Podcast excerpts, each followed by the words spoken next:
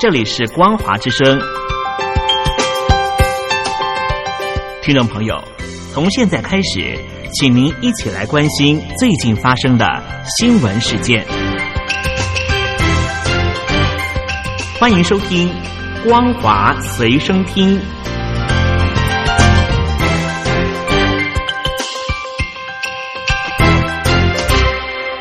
听众朋友您好，欢迎收听《光华随身听》，我是嘉玲。我们来关心最近发生的新闻。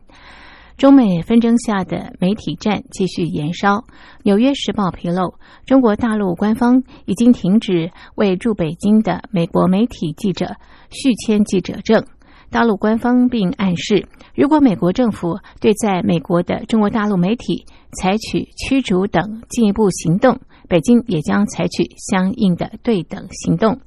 大陆外交部发言人赵立坚九月七日回应表示，这完全不符合事实。他反批美国对大陆媒体的政治打压，才是到了歇斯底里的程度。《纽约时报》说，最近被影响的美国新闻机构的记者，包括美国有线电视新闻网 CNN 唯一的驻中国通讯记者卡佛，《华尔街日报》的英籍通讯记者裴杰等三人，上周被中国大陆外交部告知无法续签记者证。一名记者说，中国大陆外交部官员告诉他，他的记者证能否续签，取决于。美国是否会为在美工作的中国记者续签签证？如果川普政府决定驱逐中国记者，北京将会采取对等行动。通常，这种记者证的有效期是一年。获得记者证之后，可以向中国大陆公安局签发居住证，得以在中国大陆暂时居住。目前一共有四家机构，至少五名记者的记者证无法续签。这些记者先暂时获得有效期到十一月六日的居住证，显示情况要到美国十一月三日总统大选之后才会明朗。美国国务院发言人欧塔加斯表示，中国外交部最近已经告知美国驻北京大使馆。拒绝为外国记者续签记者证，也拒绝处理今年早些时候针对其他美国媒体雇员的签证问题。大陆外交部发言人赵立坚九月七日在例行记者会上回应表示，美国国务院发言人的说法完全不符合事实。事实上，包括 CNN 在内有关美国媒体的记者证延期都在受理中。在获发新的记者证之前，相关记者在中国大陆的采访报道及生活不会受到任何影响，也已经正式通知了美方。赵立坚反批美国表示。二零一八年以来，美国无限期拖延甚至拒签三十名中国大陆记者的签证，将大陆驻美媒体注册为外国代理人，之后又列为外国使团，变相驱逐六十名大陆驻美记者，将这些记者的签证停留期削减到不超过九十天。而上述驻美国的中国大陆媒体记者的签证已经在八月六日到期，他们早已经按照美方的要求递交签证延期申请，但是美方至今尚未给任何一名中方记者延期签证，使大陆驻美记者的工作和生活处于极大的不确定之中。赵立坚表示，美方相关行径严重干扰大陆媒体在美。开展正常报道活动，严重损害大陆媒体声誉，严重干扰两国之间正常的人文交流。美方一方面标榜新闻自由，另外一方面却歧视性的对待大陆媒体，甚至把大陆驻美记者当人质，向中方施压，是赤裸裸的双重标准和霸权欺凌。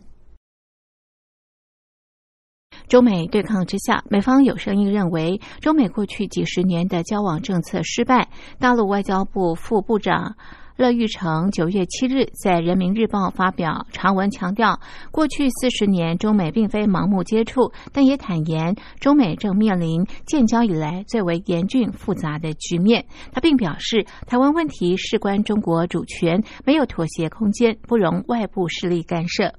针对中美对抗升温，他批评近来美国一些政客挑起争端，恶意攻击中共和中国政治制度，挑战中国核心利益，干涉中国内政，蓄意全盘否定中美关系历史。乐玉成指出。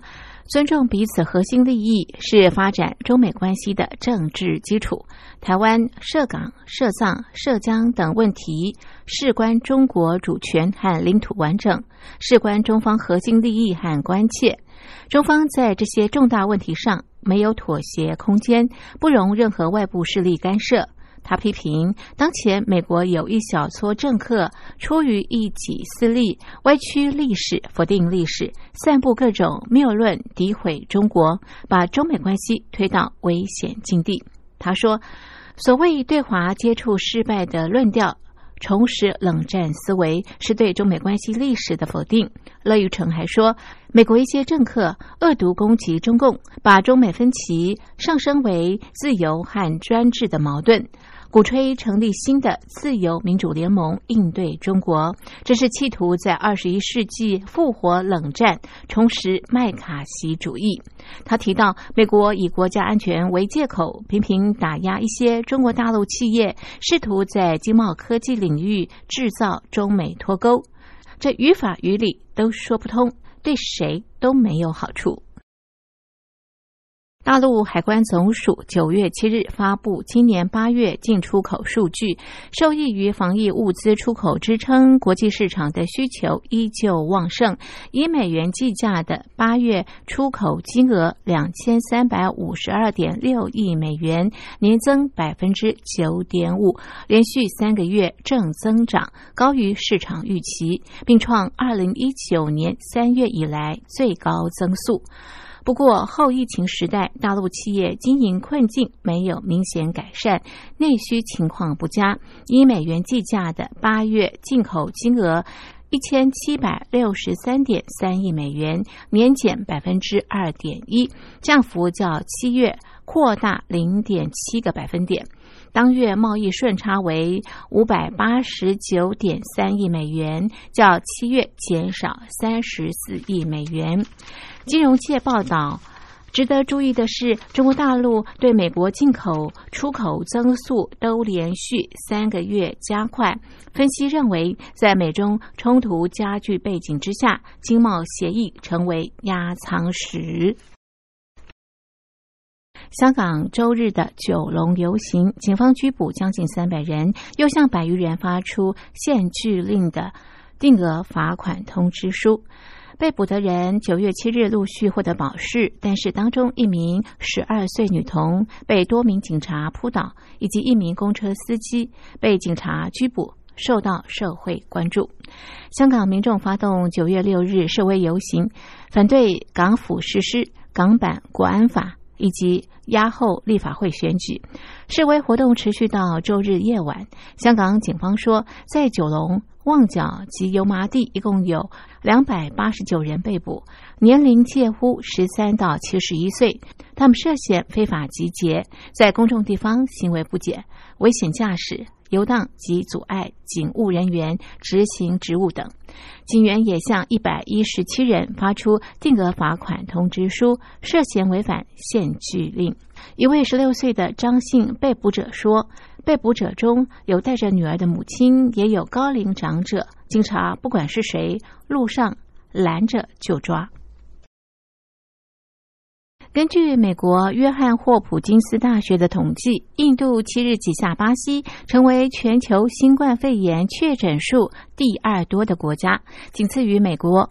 印度七日通报，过去二十四小时新增九万八百零二例，累计超过四百二十万例。病故数也新增一千多例。印度经济因为疫情遭受严重的打击，如今面临解除封锁、恢复经济活动和疫情升温的两难。以上是本节的光华随身听，谢谢您的收听，我们下次同一时间继续在空中相会。